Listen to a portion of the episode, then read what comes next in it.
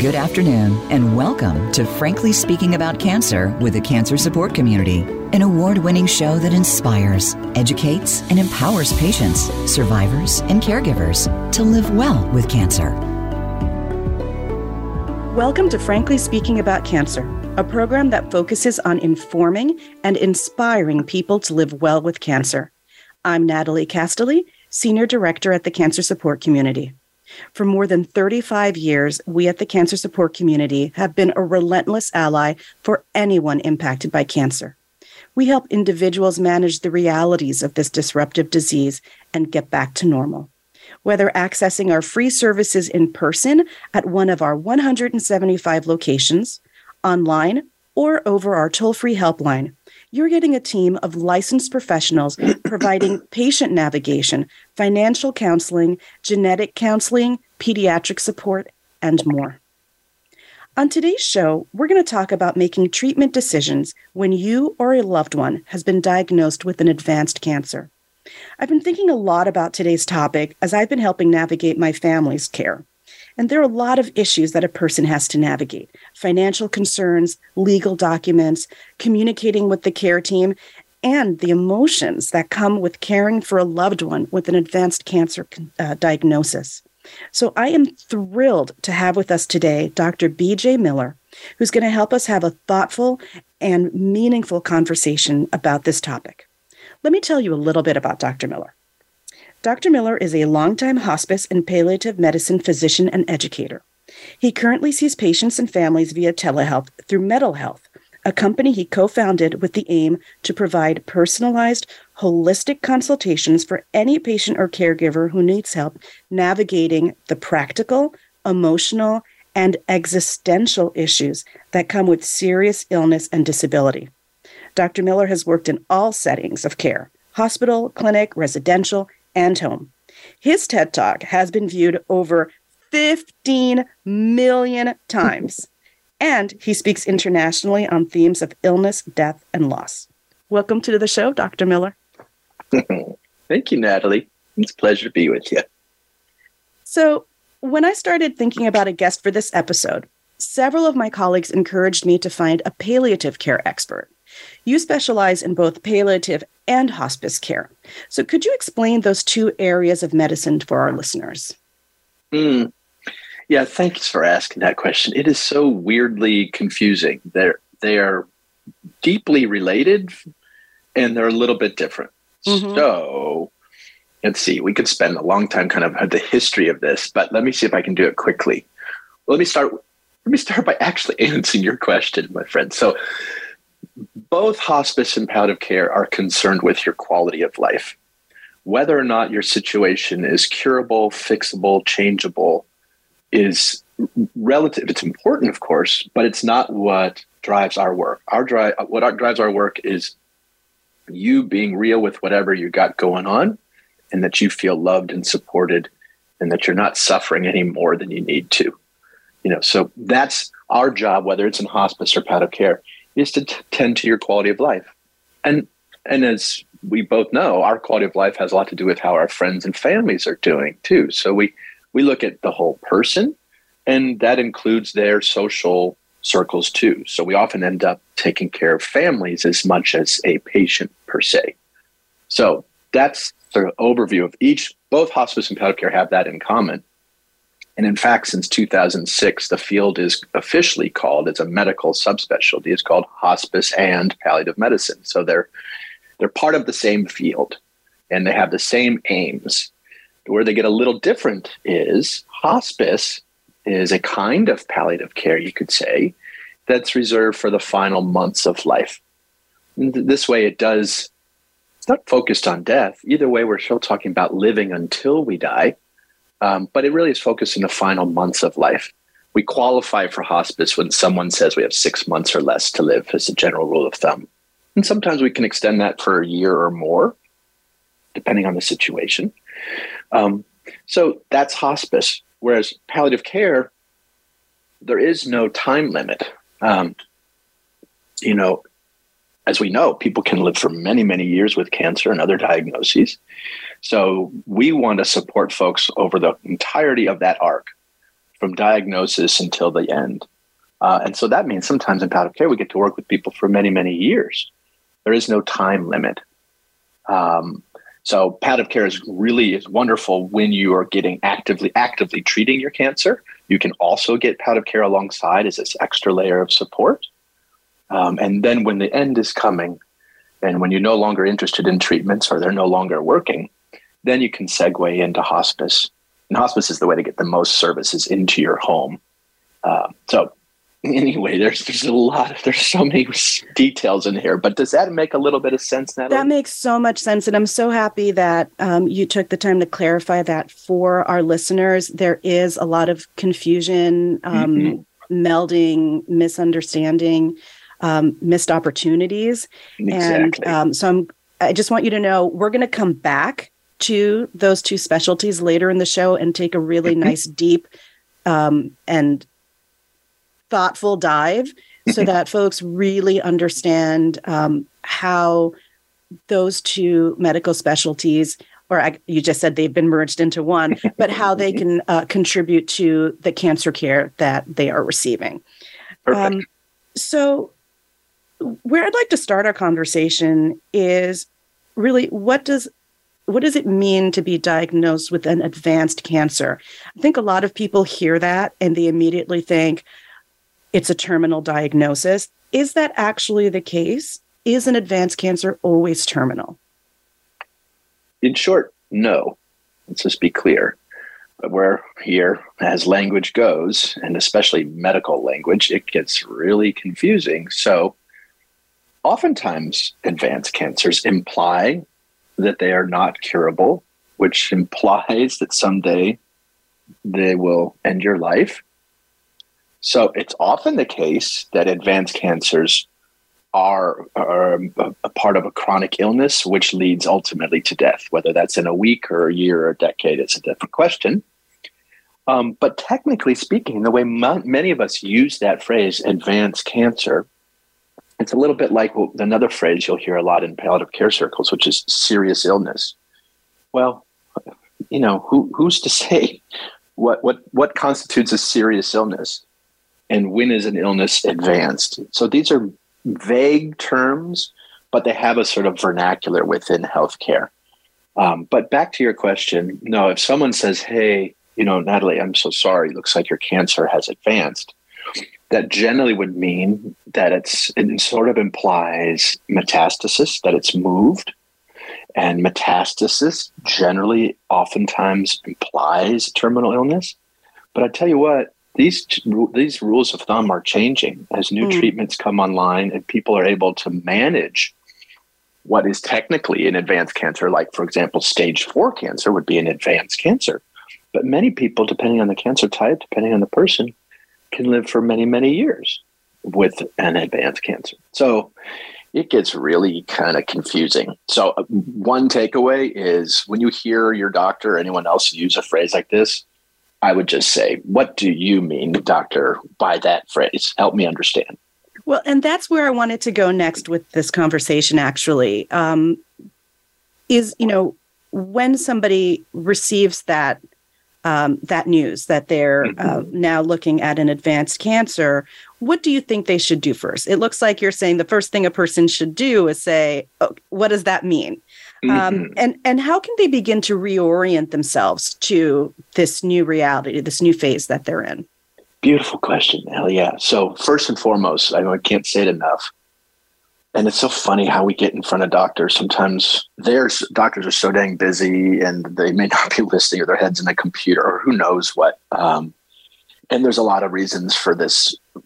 We can get into the healthcare system and critique of it, absolutely. So but the busyness of doctors, and then oftentimes too, there's a funny, there can be this.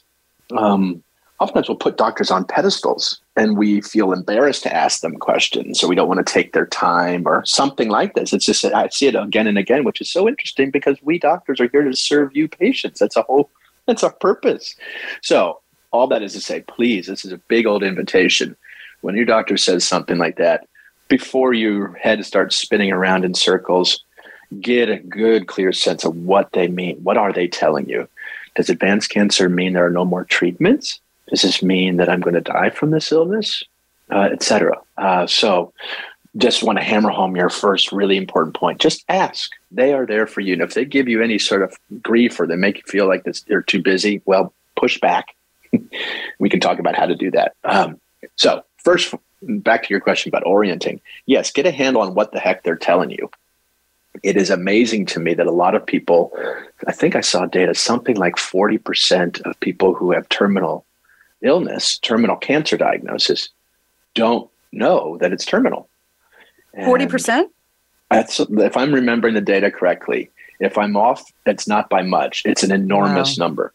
Um, and so people are walking around with uh, terminal illness that they don't even realize is terminal, which is really important because it like it changes your attitude and your affect and how you spend your time. So, um, so this lack of clarity is very, very common. You may be overstressing or in a sense understressing, depending on how you're interpreting these questions or these these comments.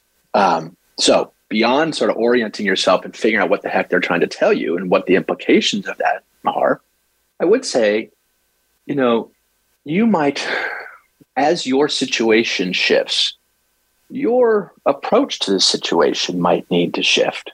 You know, if there's a chance that, that my illness is curable, well, then that begs a certain kind of fighting spirit and pushing and sometimes kind of holding your breath to get through. But if I know that this thing isn't going away, that my job is in fact to learn to live with it, well, that begs a kind of a different attitude, a different affect. You know, if this if a thief is coming into your house and you can scare him off or whatever, great. But if that thief is just basically moving in and just sitting in your house, well, you you know, for your own sanity, you should probably find a way to a different relationship with this thing, this thing that ain't moving. Mm. So that's one example of how it can shift. And you are invited to change your mind and your approach to your own illness over time. In fact, it's generally a healthy thing to do. So we're we're coming up to our first break. Wow, and that was fast. I know, right? It like blink of an eye. And I'm here and I'm like, do we actually have time for this question? So hmm. I think I'm going to ask the question. And when yeah. we come back from break, we'll really take a closer look at it. Uh, but I think this is really important uh, because it's the beginning of um, of a person, a, a family, a, a, friend, a group. You know, the impacted people's experience. Um, mm-hmm. Once a patient and their caregiver have that clarity about the diagnosis, um, it seems to me that there's a fundamental conversation that's got to happen where a patient is able to articulate their goals, their wishes, their preferences. You were just referring to all of that when you were talking about mm-hmm. reorienting yourself. And these conversations are so important because they are going to inform the treatment recommendations that come from the healthcare team. Um, they are going to appear in legal and binding documents that should be prepared as part of this um, process. And also, you know, what gets communicated to friends and family who are trying to be helpful and contribute positively in any way that they can. I know in my life, I've tried to have some of these conversations, particularly with my aging parents, mm-hmm. and uh, it it has been hard, and there have been mm-hmm. a lot of roadblocks. Uh, I really want to take some time to think about what do listeners need to consider? What do they need to be thinking about? What do they need to be talking about um, as part of this process of being able to really lay down um, their wishes, their preferences, how, you know, mm-hmm. what's important to them. Mm-hmm. So um, you're going to have a few minutes to think about this during the break, and we'll come back on the other side to talk about that. Um, like I said, it's going to be quick though. So we're going to be right back and we're going to continue this really, really good conversation with Dr. Miller uh, about treatment decision making. Today's episode is brought to you by Bristol Myers Squibb. We'll be right back after a short break.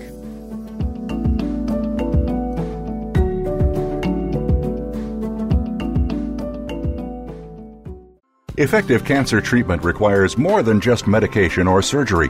For the country's 12 million cancer survivors and their loved ones, the social and emotional challenges of adapting to life with cancer are ongoing how to handle coworkers' questions, how to get comfortable with new physical realities, how to reassure worried family members, or explain to friends your priorities have changed. The cancer support community is ready to help by providing free counseling, education, and hope for survivors and their caregivers. Whether online or at over 100 locations around the world, the cancer support community is ready to offer the support you need to live a better life with cancer. For more information on support groups, publications, nutrition, exercise programs, and more, call 1 888 793 9355 or visit us online at www.cancersupportcommunity.org. That's cancersupportcommunity.org. The Cancer Support Community, a global network of education and hope. Opinions, options, answers. You're listening to Voice America Health and Wellness.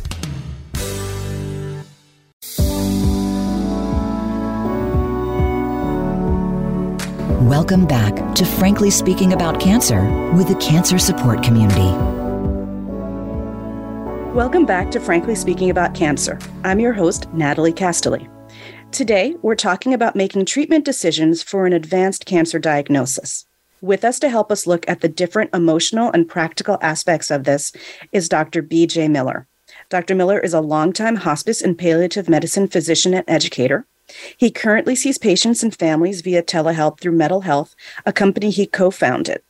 Um, I'm going to pick us up right where we left off before mm-hmm. the break, which was um, really taking our time and looking at what a patient um, should be thinking about as they prepare to communicate with their caregiver and their healthcare team, their friends and their families, what's important to them in terms of their um, their treatment for an advanced cancer. We talked about reorienting yourself when you get that first news. Um, this is, I think, what comes next and sort of lays the foundation for at least what is the beginning of what's to come. Well, so let's see if we can break this down a little bit. So, one is to say this is subjective stuff. So, there aren't a lot of right answers. But the right answer does you, we need to live with these decisions we're making and so the right answer is very personal um, but you know it needs to be framed within some sort of realism and that's why it's so important to orient to the diagnosis itself not that you should be a prisoner of the diagnosis and there are outliers. We, you know, the books may tell us we have three years to live, and we may go ten, or or the books may say we have three years to live, and we go three months. So, this is the there's science on this, but a lot of people are surprised at how unclear some of the science is, and how um, different uh, one person to the next uh, can play. How, how these things play out can be very different one person to the next. So, let's be clear there is no real right or wrong answer here. And also, there's these overlays. You know, communication is a big and difficult subject all the time. We're probably all miscommunicating with each other all, all the time. Um, it's difficult. And then you throw in fear and a lot of difficult anxieties and confusion and medical speak that doesn't is not clear to and all of a sudden we are spinning in circles and being asked to make enormously consequential decisions from a very confused state. So just to name that, um, so that we give ourselves a little room. It's often true, by the way, Natalie, that you may be asked to make a decision um, about treatment or no treatment or whatever. Um, and it may be posed to you as a pretty urgent decision, but make sure you ask, get pushback there, because oftentimes you don't need to make the decision today. And when you're spinning around in circles, it's oftentimes not a great time to make big decisions. So, one is to take a breath, ask, is this urgent now, or can we talk about this over time? Get some sense of acuity. You know, how acutely urgent is the situation? If there is time to make the decision, I suggest you take it because, again, these things are too tricky and they're trade offs in all directions. So give yourself some time if you can. Uh, and then another point here is just to say, like you're pointing out with your parents, bless them, you know, like I can't get my parents to talk about these things either. And this is my career. I make a living at it. They love my work, but they won't participate in it. It's really, it's weird. So it's all fine. Okay. This is just big stuff. And we each have our own way of living with these big truths. So, okay. So now within that big sort of openness and let's, let's de-shame this um, a little bit. I think, you know, one of the things that happens all the time is patients may have an idea of how they want to live, uh, of what they want to do with treatments, but families sometimes can't hear it because sometimes, like electing no treatment, for example, oftentimes sounds like quitting or giving up. And sometimes we use that language, which really makes it more confusing and puts mm. this judgment on top of it. So if you're feeling a lot of judgment underneath these, push back there, feel that, and and and really, you know, this is where it pays to be very very aware as you're going through it. And then, as you know, it's like sometimes people they're afraid if they say something that it'll happen. So there's a lot of superstition around these things. This is why I think you and I, hopefully, we know our parents well. No matter what they're going to tell us, sometimes we as caregivers or as, uh, as providers ourselves, we have a sense of what someone wants. And even if they won't say it out loud, there's a lot of room for intuition here and nonverbal communication. So when my mom was saying, "Yeah, more treatment, more treatment," but she can't look me in the eye when she says it, and she's weeping in between sentences, I know something else is going on there. Mom, are you are you electing more treatment because I you think I want you to, or are you afraid to let me down? You know, trying to open that conversation up, read the emotions in the room. So I don't know if this is helpful, Natalie, because it's so broad. But am I making some sense so far here? We can talk further. Yeah, um, I'd like to take a moment to look at the. You mentioned trade offs. Mm-hmm. Mm-hmm. Can you mm-hmm. talk a little bit more about what those trade offs could be? Yeah. So, yeah, everything is. I wanted to put us in a sort of a relative frame of mind. Electing further treatment or experimental treatment may give you reason to hope for a different outcome and may be invigorating to participate in science. Um, but very often, more treatment means more time in a hospital, more time not feeling well, You know, very often we're responding to the treatments. Our bodies are reacting to the treatments as much as to the cancer. So electing more treatment might mean more nausea, more pain, or more fatigue, you know? And if what's most important to you, Natalie, is to live every minute as long as you can possibly live, and quality of life is less important to you, well, then okay, more treatment. Let's just go as far as we can with uh, pushing back on the disease But most of us have some our desire to live longer is some is in some ways carved by a counterpoint of living well being with the people we love feeling up to even participating in a conversation etc being where we love to be like home for example so this this your own your, your own dynamic each of us should have a, some sense of what we're willing to live with and what we really uh, won't live without and some dynamic between quantity and quality of life is very helpful to have in mind. And there are trade offs in all directions. So, when a patient is still able to make decisions for themselves, mm-hmm. how can how can caregivers be supportive? What role can they play in the process? Well, caregivers. So it is depending on the situation. Um, a lot of the job can can oftentimes be just bearing witness you know, not running away, being there with mom, dad, whoever, seeing what they're be- living with. It, uh, bearing witness is an enormously powerful tool. It doesn't mean you have to do anything. Mm. But maybe you and I both know in our lives, it feels really good to be seen, you know, and heard, especially when we're going through tough things that others might not understand. So, as caregivers, be careful your projections. You may not really know how to you may not be empathy may only get you so far. You may not know how it feels to be another person's shoes. And that goes both directions by the way. So giving each other lots of benefit of the doubt giving each other the grace and respect to have your own experiences. Um, so that's a big one. Bearing witness holding space for your loved one. Um, another big task we're thinking general here would be it's something of an advocate as we were saying earlier the doctor visits can be so rushed so much going on. And when we're stressed out and feeling like, you know, feeling junky, it may be hard to listen. So sometimes as caregivers, we're the outboard ears, eyes and ears, and paying attention on behalf of that person, pushing back when the doctor doesn't answer a question, say, hey, doc, I, I really, we really need to talk about blah, blah, blah. So advocating and pushing the health team to make sure your issues are being addressed, that's a big part of caregiving uh, tending to the home, making sure that life is as otherwise as safe and clean and clear cut as possible. Can be tasks, doing chores, can be help with uh, activities of daily living like bathing, etc. So there's a range of practical and emotional uh, bits that go into this job. But I'll say one more thing, Natalie, is another piece of your job as caregiver is to really tend to yourself. It can't be said enough. You, if you're running on fumes, yes, you're there for this person you care about, um, ostensibly, um, or they're out of some sense of duty. But you can't. It's one thing to caregive for a couple weeks and hold your breath and get someone over a hump.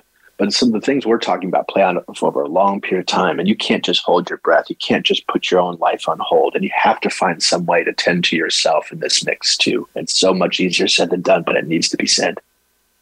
So um, we're not too far from our next break, and I'm going to want to take a closer look with you. I know, right? Already um, about caregivers because I think what you've raised is extremely, um, extremely important, and I've got some interesting statistics to share with you about mm-hmm. that. Um, in looking at an advanced cancer diagnosis, um, the treatment may change over time, over the course of the the mm-hmm. disease. Could you touch on a couple of what things that could cause those changes, but also in thinking about caregivers, what are things that they can um, try to assess in their loved ones, things that they can look out for to see if perhaps their loved ones um, changed their mindset about how they want to um, mm-hmm. continue to deal with their treatment, but maybe hasn't necessarily said anything about that. Mm-mm. Such an important point here. And back to some of your earlier questions, along the arc of all the decisions that need to be made, and given all the trade offs uh, uh, endemic to almost all of these decisions, I would say not only is it okay to allow your your mind to change over time, but I probably it's probably a very healthy thing. These how I feel right now about living my life, if I were to need to do some big treatment, uh, you know, or whatever, or go through something. Right now, I'm up to it. But over time, if I'm depleted, wearing thin, and remove some of the things that I really care about, you know, my desire to pursue treatment might shift. And that's totally okay. Again, the, the idea here is to be constantly this sort of touching into the reality on the ground, the reality inside of you, and, and your feelings about it all. And that is a dynamic stew that's changing all the time.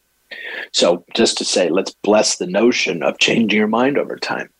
And that's okay. That's not being wishy washy or whatever else. So, um, one thing, the other part of your question here is as a caregiver or as anybody in this mix, a question that comes up and it's very useful is Is this serving you? You know, is this, uh, are the path we're on, mom, is this, you know, is this really where you want to be now? I know it was a month or two ago, but how about now? Is this still serving you?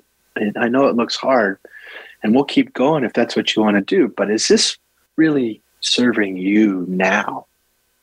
And sometimes that question, they can answer that question to tell us. Sometimes you're using your gut instinct about watching what's going on in this person who may be increasingly in shambles and, in a sense, isolating or shutting down. And you can see with your own two eyes if the plan is no longer serving the person. Um, so you can try to have, a, I would encourage you to coax a conversation there.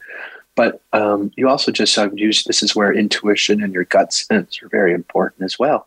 So, well, that is our cue. We're going to take a very short break, enough for you to, you know, clear the throat. Um, but I want our listeners to not go away because we still have so much to learn from you. This is Frankly Speaking About Cancer. Today's episode is brought to you by Bristol Myers Squibb, and we will be right back.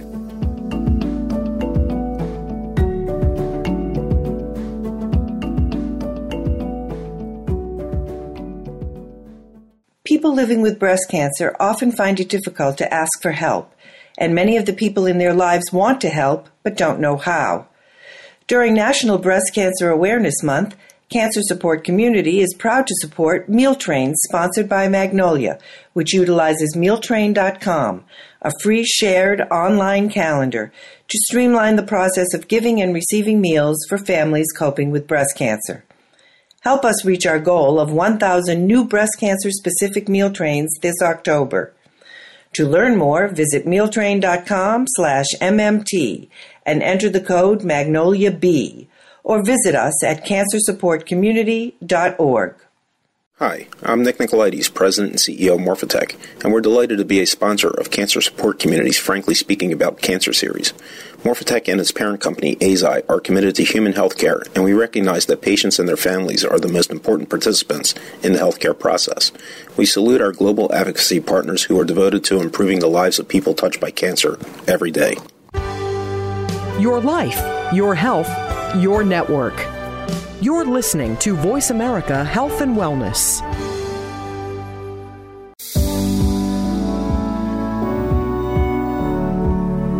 Welcome back to Frankly Speaking About Cancer with the Cancer Support Community.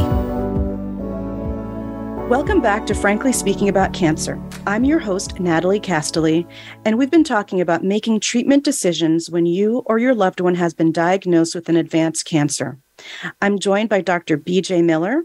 Dr. Miller is an established thought leader in the area of serious illness, end of life issues, and death. Um, I just want to continue on um, caregivers for a few more moments mm-hmm. and talk about the shift that happens or that can happen when uh, a patient may no longer be able to make treatment decisions for themselves. Um, you've been a physician for like two decades, you've counseled thousands of family members and patients. Um, speaking from that experience, what advice or insights can you share with caregivers when they take on the full role of making those treatment decisions, um, as well as the emotions that come with watching your loved one's condition advance to a place where you're now taking over that responsibility for them. Yeah, it's a very important.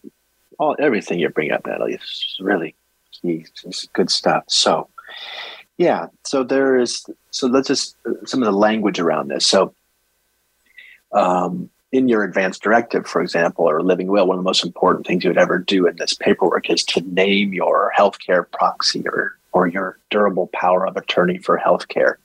These are official designations that give that person decision making uh, capacity on your behalf. So each of us, when we do our advanced directives, we need to name someone, this proxy, uh, this agent, who we are deputizing to speak for us when we can't speak for ourselves anymore. So it's a big job and if no one ever if someone hasn't done their paperwork and named that person it generally defaults to next of kin. And each state has their own laws about what constitutes next of kin. This gets important for example with same-sex marriages where maybe they're not recognized or or if it's you know that was historically a big problem. This person isn't considered kin even though they've been partners for many many years et cetera. So anyway there are a lot of policy and law has something to say about all this stuff as well as sort of cultural habits. So, but now, once we are in the zone of you are you are a caregiver, you are a loved one, you are a friend, and you are being tasked to make these kinds of decisions, make treatment decisions for someone. The thing to remember is your job is not, it really takes a kind of a mental and emotional clarity again, the job here is to act on behalf of this person. So sometimes what I want for my family members may be different from what they want for themselves. Right. And this is really important distinction, and they can get really muddy given all the emotions swirling around and all the, you know, so try to just remember that that is your role. I'm here to act on mom or whoever's behalf. What would she want if she could tell us?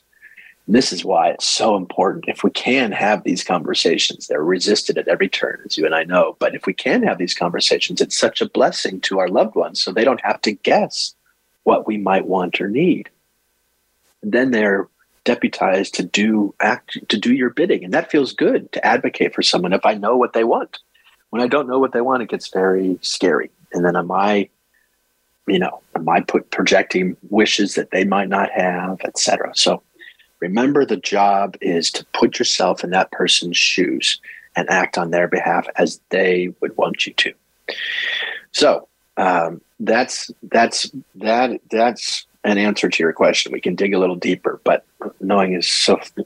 Does that does that answer your question? It it does. I think the emphasis on on behalf of that person, um, mm-hmm. which may not be what you would choose for yourself, Um, and it just underlines how important those other conversations that we've talked exactly. about have been and setting it down in writing so that those wishes are protected, working um, on the, the legal documents that accompany all the verbal mm-hmm. conversations that are that are taking mm-hmm. place. Um, Can I say something right there, Natalie? Yeah. Yeah. Do you mind? Because I just want folks to understand something here, sort of a, a big, big picture that can help clarify what you feel when you bump up against the medical system. Just, I, I think it to what we all have to understand is things have shifted. The days of Marcus Welby, of us knowing our doctor for decades and them knowing uh, us knowing them and them knowing us, they knowing us, whatever the right grammar is there, uh, those days are largely gone. Even if you've had the same doctor for many years, the jobs have shifted. Everything is sort of chopped up and fragmented. And there, it's very rare to have someone within the medical system who knows you super well and is holding the court for you and is acting on your behalf.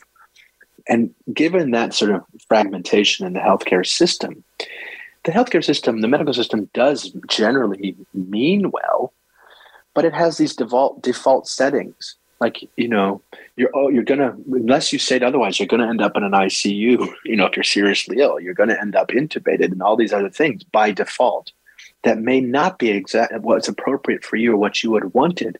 And if your doctor knew you well, they would know that. But the healthcare system has changed to the point where you can't count on that. So you need to state your wishes. You can't rely on the beneficence of the medical system to carry you through. It, you will end up on default settings that you may not want to be.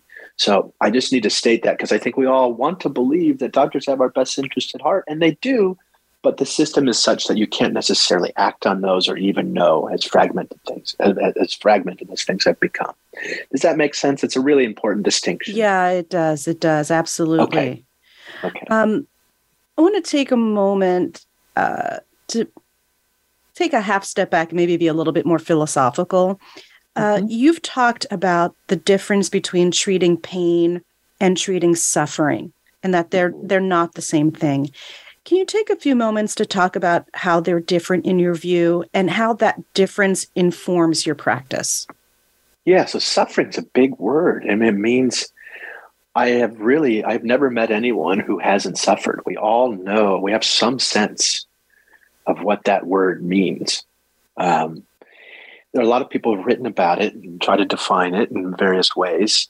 Uh, the woman who invented sort of modern hospice movement, Cicely Saunders, she used the phrase total pain, and is which is sort of what most of us in the field now mean by suffering, which is that pain is pain is a physical stimulus. You touch a stove, it hurts. You know, it's it's just suffering is the meaning and the emotion uh, that we wrap around that sensation. Um, so suffering is a much more total experience, a total pain, a total experience involves spiritual, psychosocial, emotional components.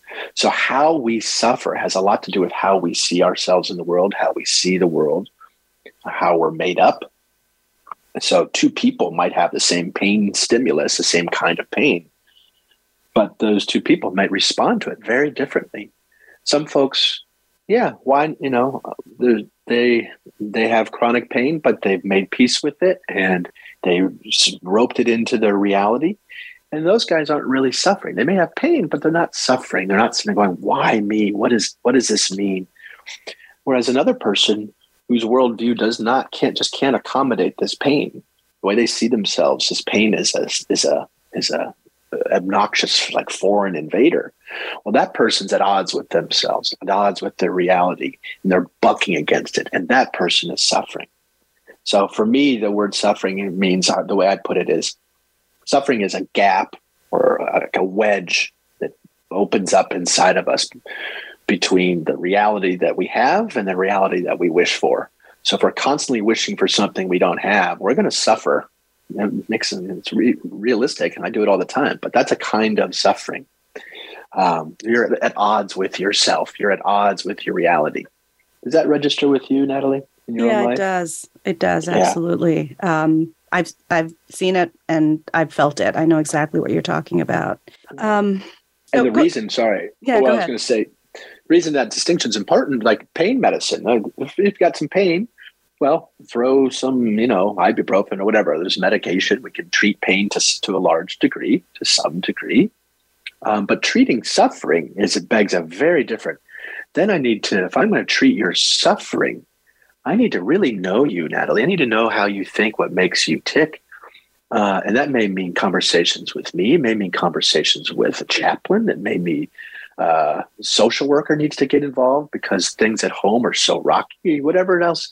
That's why palliative care is inherently a team sport because how we approach you will will will will differ if you're suffering versus just having a little pain.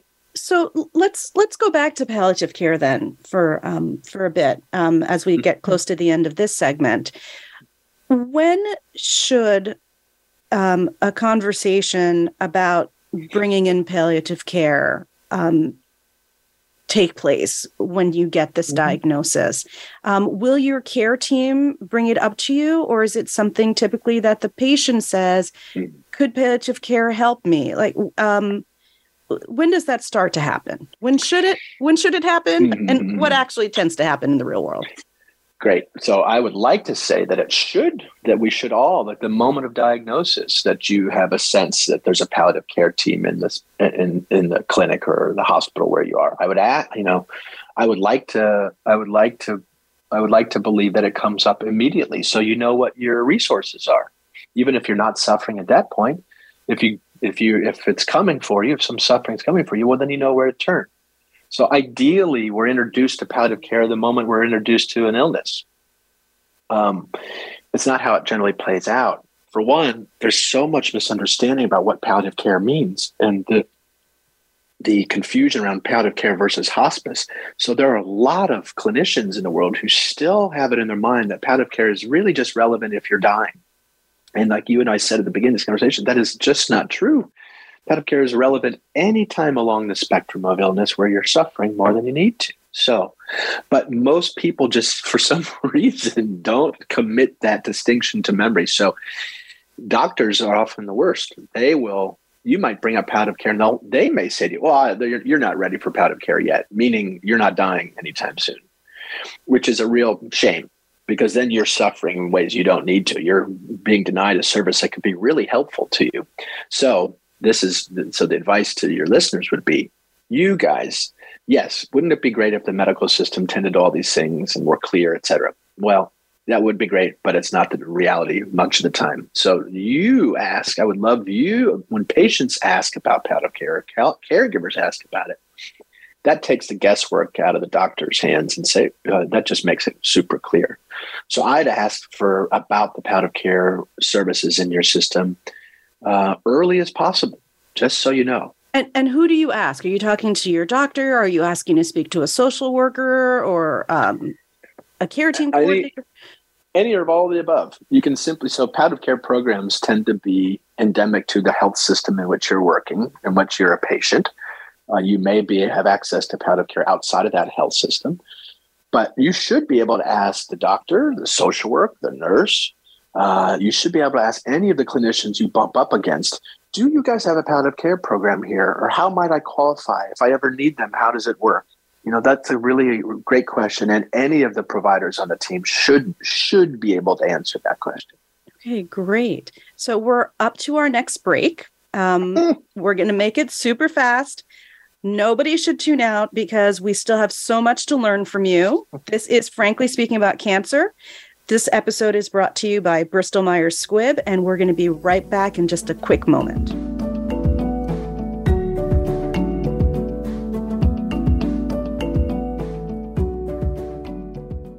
Cancer Support Community is proud to be a partner of Magnolia Meals at Home, a new pilot program that aims to help patients by providing nourishing meals to households affected by breast cancer so loved ones can spend more quality time together. This program is currently available in and around two pilot cities, Andover, Massachusetts, and Woodcliff Lake, New Jersey. Participants will receive one delivery of meals every month for up to six months when enrolled in the program. Each delivery includes up to seven meals designed to help meet the nutritional needs of people living with breast cancer and 10 meals for family members. This novel program is brought to you by the Eisai Women's Oncology Program, Magnolia. Cancer care, the Cancer Support Community, and Meals on Wheels Association of America. To find out if you or loved ones are eligible, visit online at www.magnoliamealsathome.com or call 617 733 5848. Cancer. It's a lonely word. Terms I don't understand. Choices I never thought I'd have to make. But there is hope and help. Support from cancer survivors. Links to research and clinical trials. Help with finances and access to care. All behind you at Breakaway from Cancer, created by Amgen to empower cancer patients. The cancer support community is proud to be a partner of Breakaway from Cancer. Your life, your health, your network. You're listening to Voice America Health and Wellness.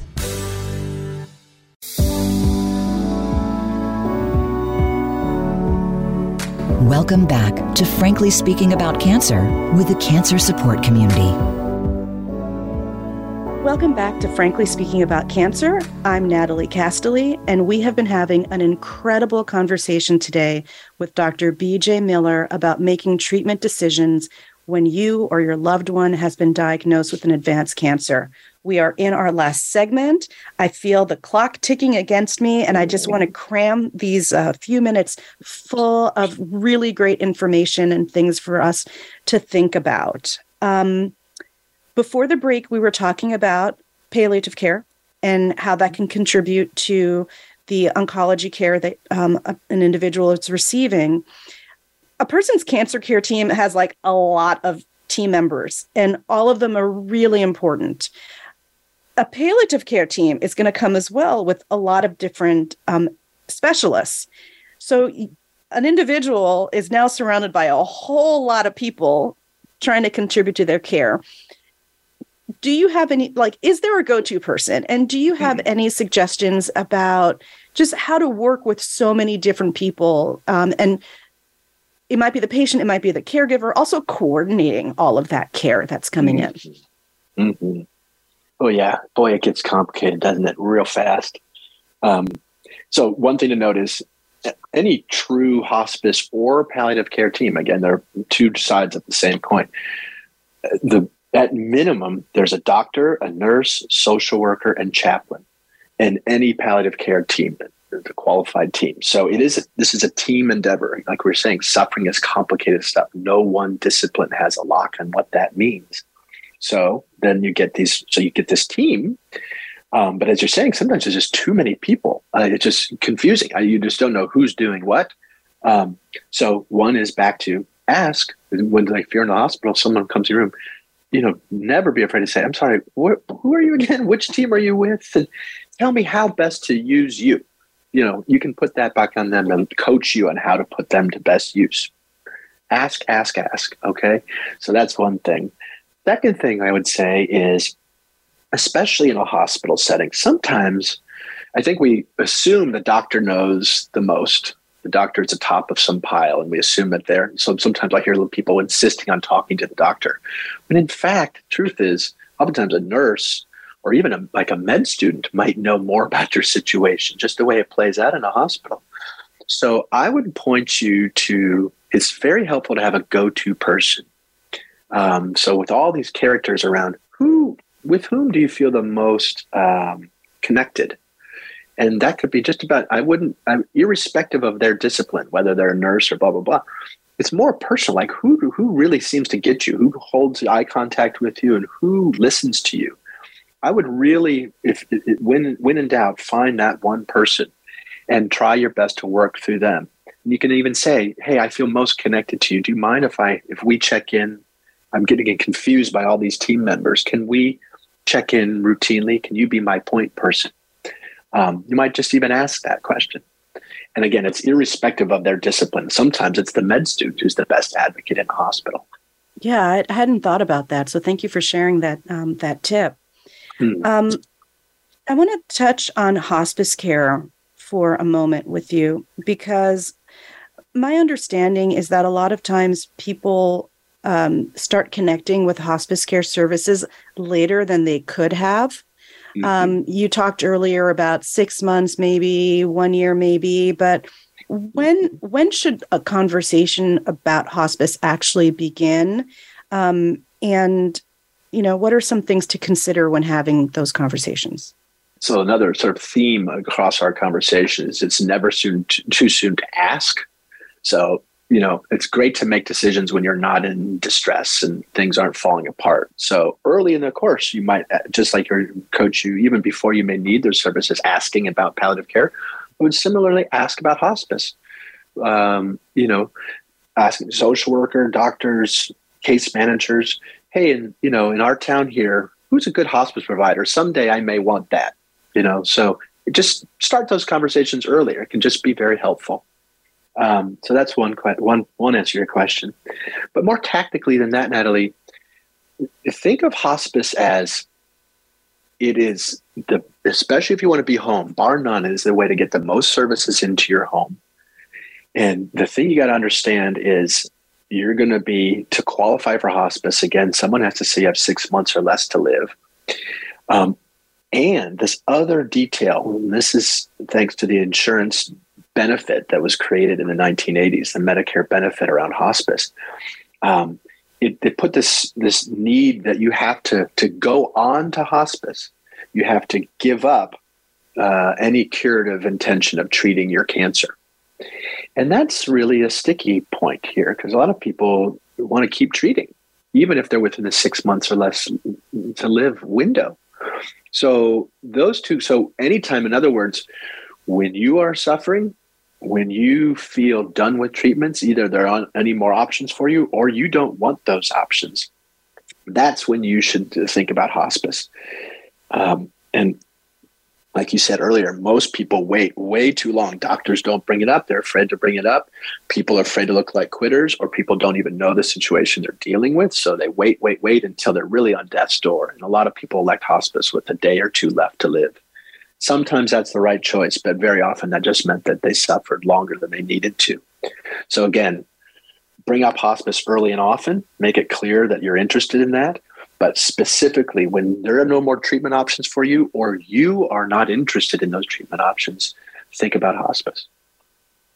Um, I want to circle back to caregivers. And in my head, I see a line between what we were just talking about with the hospice and caregivers. Um, at the cancer support community, we have a uh, online research survey called the Cancer Experience Registry. Um, and it's a survey that helps enhance cancer care, improve healthcare policies, and ensure that support services better reflect the needs of people affected by cancer. It's by people who've been diagnosed or living with cancer for people mm. who've been diagnosed and living with cancer.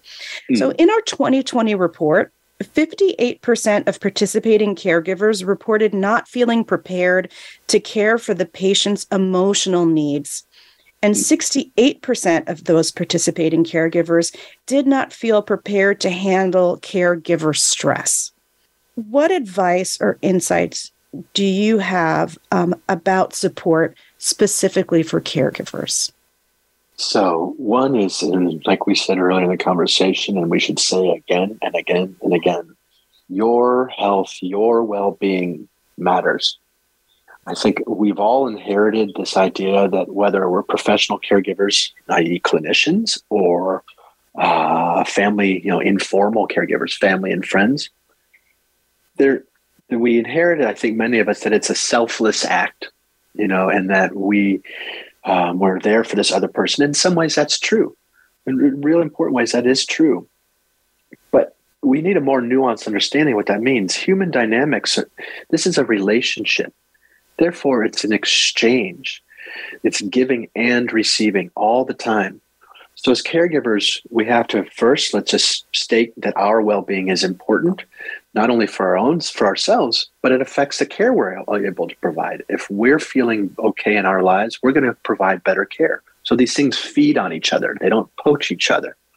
Um, and remember that this is a relationship, and therefore it's a dynamic, and therefore it's a two-way street. So really get that into your get that into your mind into your spirit as, as, as quickly as you can. This should not be a sacrificial pursuit entirely. Good caregivers does the, the mark of a good caregiver caregiver is not are they completely worn out and empty? Did they give everything that they had to this? That's not necessarily the currency of good caregiving. Well, thank you so much for those thoughts. Um, I'm going to do this to you again. We are just about out of time. um, before before we reach the end of today's episode, um, are there one or maybe two things that you really want to make sure that our listeners um, take away from the time that we spent together this last hour? Well, let me say quickly, and uh, following on that last question, is increasingly you there are there have not been many support systems for caregivers. Increasingly that's changing. That's one of the reasons why we started Mettle Health. So if you need support as a caregiver reach out to Mettle Health. I don't mean this as an advertisement but we set ourselves up to do this work. So that's one just want to get that across and there are other resources there for you now to your other question here natalie i think if there's a takeaway here i think i just there are many but right now my favorite is remember all these things whether it's you and you with yourself, you with your family, you with doctors. These are relationships, one way or another, and give that give that sort of two way street its due. These are dynamic situations. They're relational situations. And lastly, and part and parcel of that, uh, don't hand yourself over to anybody here. Participate in your own care. You know, this is, again, this is a team sport. It works best if we engage with each other. You don't just hand yourself over to your doctor and hope for the best. There's so many reasons why that generally doesn't work. So, whatever your role is in this mix, participate. And I would give up the notion that you have no control, and I would give up the notion that you have total control. It's somewhere in between all the time. So, that's my takeaway for now. Thank you so, so very much for spending this time with us, for sharing your advice, your insights. Um, just an incredible hour. I've learned so much. I firmly believe that our listeners have as well. Um, again, thank you for being with us, Dr. Miller. Such a pleasure, Natalie. Thank you. So, um, we've come to the end of today's episode. Uh, I just want to encourage folks if you or a loved one has been diagnosed with advanced cancer, uh, the Cancer Support Community's website has some really great free resources that you can access to help you through this time. Just go to cancersupportcommunity.org slash decisions. Um, and as um, as i mentioned earlier csc has a multitude of in-person online and telephonic support. So please feel free to check out our whole host of free resources at cancersupportcommunity.org or call our cancer support helpline at 1 888 793 9355. It's been my pleasure to spend this time with you today. Thank you for joining us at Frankly Speaking About Cancer. Until next time, be well, do well, live well.